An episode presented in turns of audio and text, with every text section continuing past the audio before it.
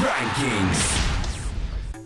Today is a very important day here at TPO Rankings. We have just released the first major expansion, increasing the number of clubs by 165 to bring the total number to 362 Australian football clubs in the TPO Rankings.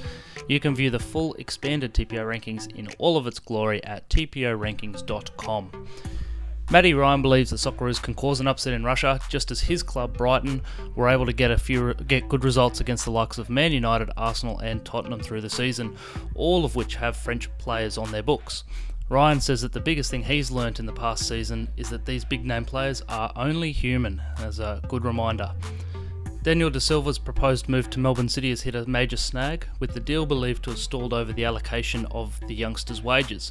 The World Game had reported that City had won the race for De Silva's signature last week, but in the latest twist, they've been unable to fit the 21 year old's wages into their salary cap, and so have declined to make him their marquee player. Perth Glory, De Silva's original club, are also thought to be considering a move for their hometown star.